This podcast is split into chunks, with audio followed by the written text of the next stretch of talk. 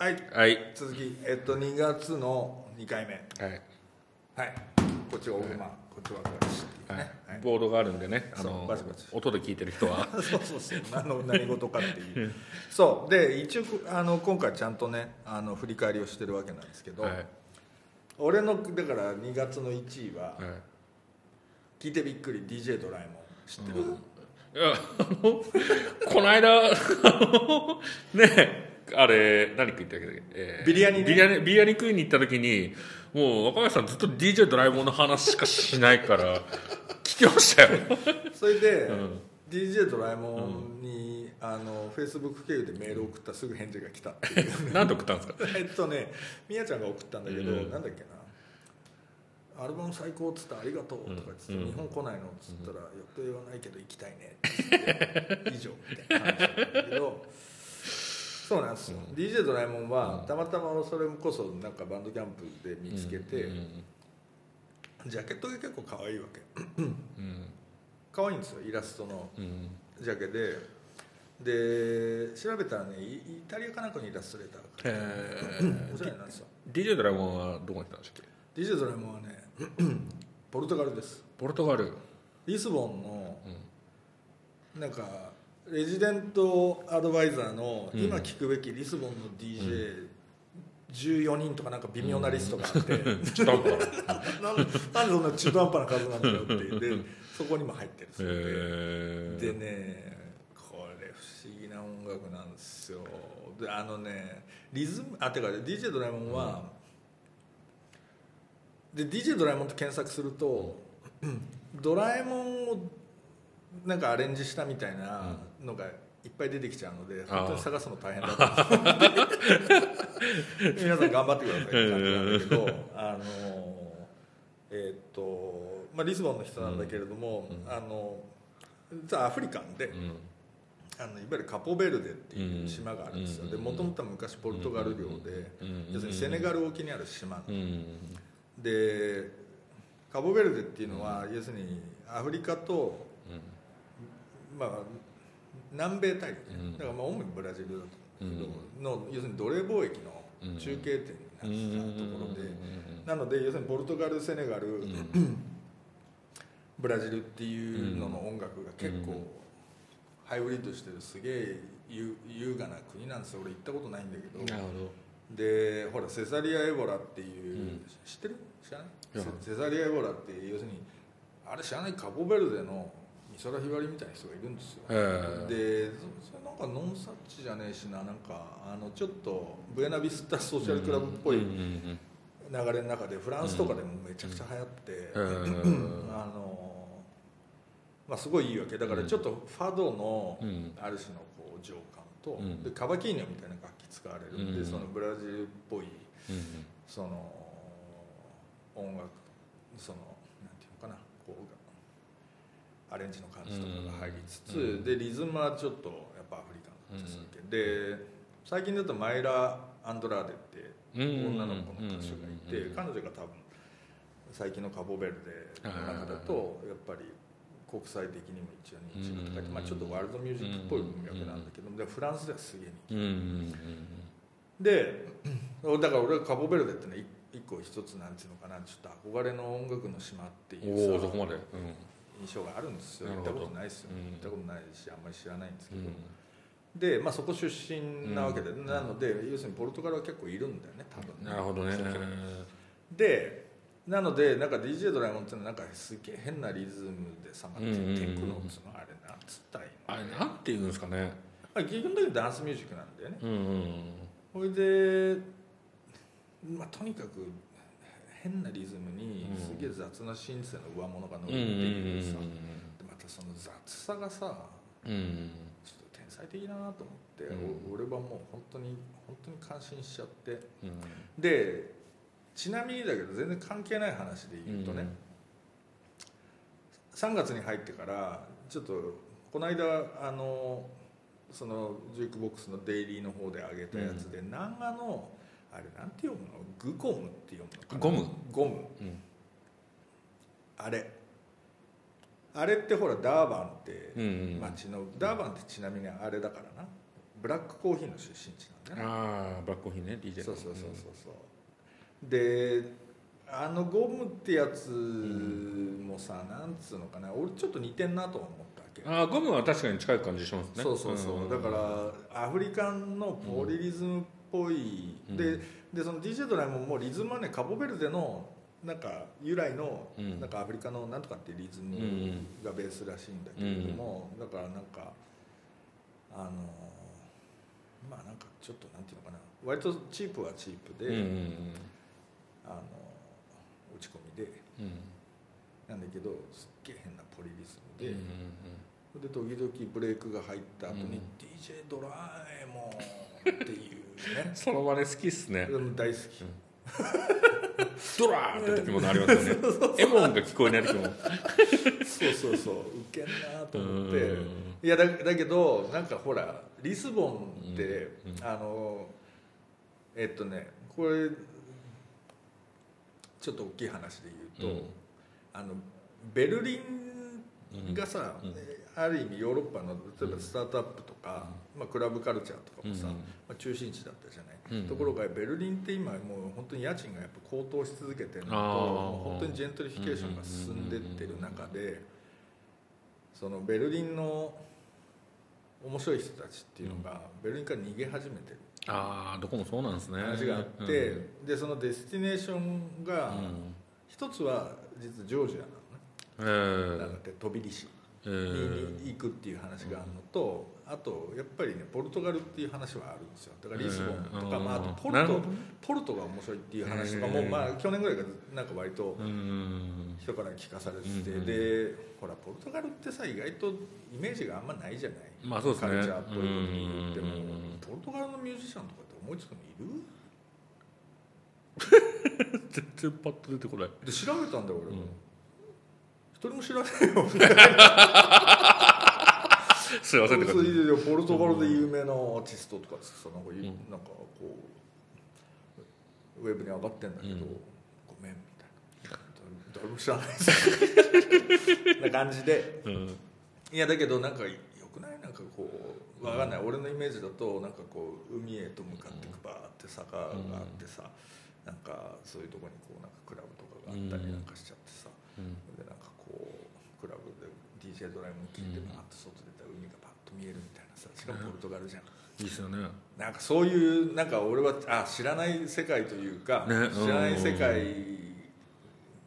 があるんだなっていうねのをちょっと、うんなるほど。はいはいはい DJ ドラえもんを聞いてちょっといろいろ思いを馳せたっていうのがあって、あなんかちょっとなんかほらわかんない。なんかもう俺も別にあのククラブ行ってあのこう明け方まで遊ぶみたいなことは別にやらないけれども、うん。なんつうんだろうなんかこう明け方の光の感じがさ、うん。うん。ポルトガルとかだとさうん。違うんだろうなみたいなさ でもあの得体の知らない音楽と出会うって今難しいですからね。難しい。だからストリーミングとかで音楽聴いても大体聞いたことあるような感じだなの。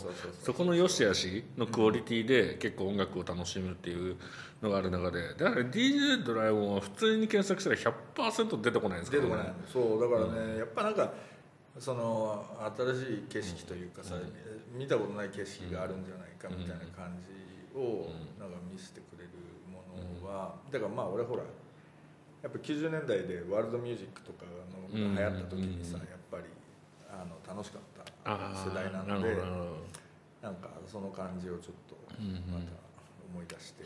うん DJ ドラえもんは一押しなんでちょっとなんかね日本に呼びたいなと思ってるんでなんかごお。協力いただける人とかいたらね。おちょっと DJ ドラえもん情報。まあ5月以降とかですかね。に落ち着いた時に。どうなるか分かんないよねこの調子ちょっと呼び,、呼びたいですけどね。まあただあの DJ ドラえもん今絶対あの日本の人アーティストとか、あのリミックスでお願いしたらあすげえいけてる。ねいけてるし話題になるし絶対な。話題なんかどうか分かんないけど。だ変な音になるのは間違いないね誰々のリミックス DJ ドラえもんとかなんかナタリーとかニュース上がったらなんだこれってなりますよ。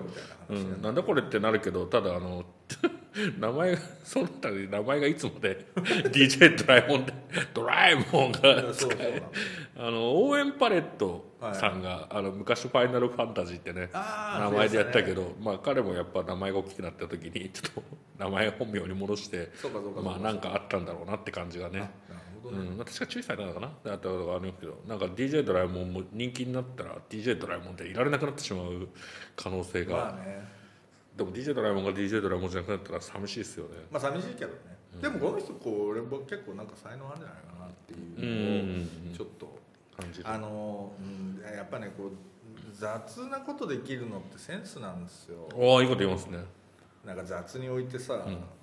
なんかそれがちゃんと成立するってやっぱへー結構センスえー、面白い。いやまあただの雑なだけかもしれないけど、うん、なんか深い話なんですねそれは、うん。っていう感じがあってちょっと俺は良かったなっていうのと、うん。あともう一個だけ俺言っときたいのは、あの4位に挙げてるこのリー・ラナルド、うん。だから俺この人はあれでしょ？ソニックユースでしょ？うん。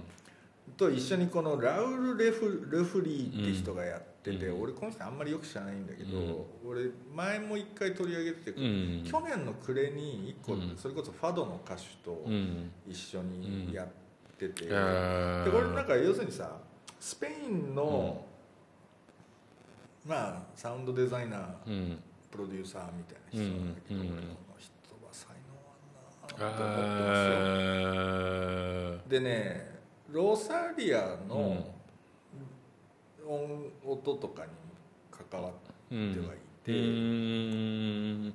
でそれ以外はねあんま俺も知らないなんかブラジルのアーティストとかとやってたりとかするんだけど、あのねいわゆるなんか結構そのバナキュラーな、うん。そのブラジルのうん。なんか音楽とか楽器とか、うん。そのそういうものをだからうん。ロザリアだったらもうフラメンコみたいなものとかを、うんその素材のあり方は別にそんなに動かすわけでもないんだけれども、はいはいはいはいなんとなく微妙なエレクトロ処理みたいなものがうんものすごいいいわけよ。ほんのりモダンみたいな。そう。だけどもうそれ明らかになんて言うんだろうな。その今の音楽みたいなところに落ちると。だからこのリーダーナルドのやつもさなんて言うんだろう。結構それだけで聞くと、うん。まあちょっと変わったまあアメリカーナというかシンガーソングライター作品っぽいんだけどもやっぱりそのラウル・レフリーって人のその音の音像の処理みたいなものから、そっからその結構ノイズギターみたいなのにこうバーッと行ったりとかなんかそういうのがうん。ちょっとね、もう抜群にすごいなと思ってて、へー。結構最近ファン、ファン。普通にファン。ンでなんかその去年出たやつはそのファドのうんをね割と若手の歌手のアルバムやって、それあのなんていうんだっけファドの有名な人アマリア・ロドリゲスかな？うん。の作品集みたいなのだったんだけれども、最初は結構ギターベースでうん。やろうとしてたのを全部それをやめて、うん。オルガンとか、てかうん。アナログシンセバーッと持ってきて、えー。アナログシンセ使ってうん。その解釈し直すみたいなことやったんだけど、うん。まあそれとかもね俺は結構感心したな。え感心しましたですよ。でなんかやっぱりそういう本当にちょっとしたちょっとしたさじ加減なんだけどなんかこう音像のさ、作りみたいなのが本当にうまいなと思って、これはちょっと俺は注目。注目というか本当にファン。なるほどね。でもそういう人とソニックユースの人が出会うっていうのは彼らはやっぱり昔からそうだね。ねそうだね。でこれ2枚目なんだよ確かあの、うん。この要するに一緒にあ組むようになってそうそうそうそうなんでやっぱりお面白いんじゃないのかな。多分な、うん。うんやってる側も、うんなんでこの人は結構注目かなって思ったのと、時間まだ大丈回しねよ。夫なんだよ。あまだ大丈夫だね、はいあともう一個だけうん。言っとくと、俺結構ねこのエル・カミーノって人がいいなと思ったの、あのこれラップなんだけれども、うん。ヒップホップなんだけど、うん。バッファロー。バッファローだと思うけどな。ニューヨークの北にバッファローって街があるんですよ、今フットボールチームあるのかな？バッファロービルズってフットボールチームがあって多分ねあんまり大した産業もない町でバッファロー出身の有名人って誰か知ってる知らないでしょ？アニ・ディ・フランコって人がそうなんですよ。アニ・ディ・フランコね。そうアニ・ディ・フランコってバッファローの人言われると急にバッファローイメージあります ね、うん、ああいう感じ。割となんかそのバイアスで言うとなんだろうな。左翼、うん、分かんない。分かんない。要するにニューヨーク州の本当に北の方で、結構カナダに近い方で、でそこのヒップホップシーンが今結構盛り上がってるっていう話があって俺もちょっと名前全然出てこないんだけども、でなんだろうな。あの面白いんですよ。結構ね、えっとすごいオールドスクールっぽい音で、で結構なんか昔のソウルっぽい曲とかをトラックにしてて、で、まあ、古臭いっちゃ古臭いんだけど、うん、なんかね独特の人懐っこさと、あとなんていうのかな退屈な街なんだろうなっていう感じがああそれは多分ヒップホップには大事なことですよね。音になんかこう出ててそれをなんていうんだろうな無駄にこうそれとなんかこうそれを我慢するみたいな感じ、なんかその感じがすげえよくて、でエルカミーノってこの多分ね2018年ぐらいに出てきてて、もうその間にもうちょい前かな、もう結構な数の音源出してるわけ、え。ー、っていうかアルバムでいうとも34枚出てて、でどれもねなんかあんまり変わり映えはしないんだけれどもなんかね結構仕事しながら聞いてたりするのもすげえちょうどいいとなんかあのなんていうのこう激高するでもなくつって別になんかあんまりこう霊障的になるわけでもなくなんかまあそれは歌詞は俺ちゃんと検証してないけど音でもさなんかちょっとほっこりするというかなるほど、なんかすげえ多分なんか普通の真面目にヒップホップ好きな人はつまんないって言うんだろうなと思いつつも、あ結構、うん、なんか素敵だなっていうのはちょっと思ったりしたんだけどね。でも何もしない時に聴いてる時聴きたい音楽っていうのが結局一番好きな音楽になりがちですよね、うん、うん、そうそうあとは今月で言うとそのバーノン・スプリングっていうさ、バーノン・スプリングってなんだっけ？何の人だったっけな？イギリスの多分プロデューサーだと思うんだけど、が作った、うん、なんていうのピアノを使ってちょっとアコースティックアンビエントっぽい作品とかあれば、完全にそういう感じですよね、すげえよよかったはよかったのとあ違うわなんだっけなとかってユニットやってんだよな確か、えっ、とちょっと R&B っぽいポップやってるプロデューサーで、そうそうそうのソロアルバム。だからねちょっとねプリンスっぽいんで実は、あのプリンスのなんかピアノの感じってあるじゃん、その感じっぽいんで結構あのアンビエントなんだけども少しなんていうのかなちょっと、ファンキーさというかちょっとソソウルっぽさがあるっていうかさ、そういう感じで、まあそういうものが好きなのね。これでも多分あの今月の第1回第2回ここまでちゃんと最後まで聞いてくださってる方々はあの若林さんは果たしてどこで音楽を見つけてるんだろうというのを興味があると思うのでそれをお話しした方がいいんじゃないですか。だからだってこのトップ10のリストどこ見たらこんなの見つけられるんだよって大半の方々は思われるんじゃないかなって。これねでも基本的にはねあれですよ。バンドキャンプだよいやバンドキャンプ最強説ですねうん。でバンドキャンプあ俺バンドキャンプの中では結構いろいろアクティブに、うん、あのほらいろんな人フォローしたりとか、うんうんうん、まあ、そういうことはやってるので、まあ、一応そのバンドキャンプのタイムラインはそれなりにちゃんとあの情報性が高いふうに、うん、一応レーベルフォローしたりとか、うん、そういうのはいっぱいしてるので、メールが来まくる？メール来まくる。だからもうメール開けるの嫌になっちゃって、うん、そうでしょうね。そう。だからなんか私に用がある方ちょっとメールじゃない方法でコンタクトしていただけるといいじゃなかなか そうなんか用事ある方はねちょっと別の方法でいただくといいんですけどあとは何だろうな。あとだからヒップホップ周りは普通にヒップホップニュースドットコムっていうののアプリ入れてるのと、あれで要するにデイリーでうんあの上がってくるシングルと、うんてかあいつらよくてかそっちに驚くわ。ってかてか毎日毎日今日出た曲みたいなのをさ、ひひたすら上げてってんだよ、うん。てかそれがどうやって情報を集めてんだそいつらがっていう感じですけどね、どうやってどうやって回ってんだっていう、すごくない？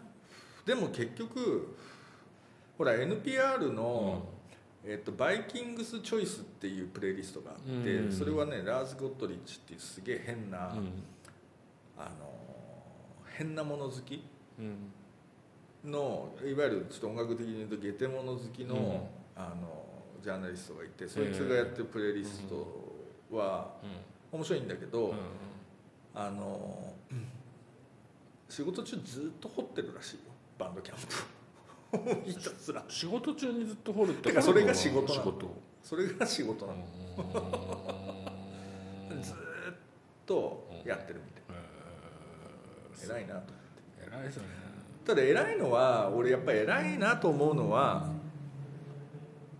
あすげえ変なの見つけたとかっつって、それをちゃんと外に出せる勇気だな。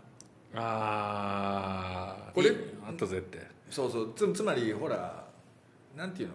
やっぱりさとはいえほら一応さなんか俺らの仕事で言うとさなんかまあちょっと名前のあるレーベルですよとかさまあ、こういうプロデューサーがプロデュースしてますよとかって一応さそういうなんていうのスタンプがさうん。承認スタンプみたいなものがあって初めて安心してさうん。なんていうの。てか俺らもいろいろタグ付けしなきゃいけないわけだからさその価値付けのためにさ。っていうことで考えると全くよくわかんないなんか北京の誰だこいつみたいなしかも情報ねみたいなやつを拾ってきてこいつ面白くないって差し出すのはさすがに俺も勇気いるなっていう感じがしてさ。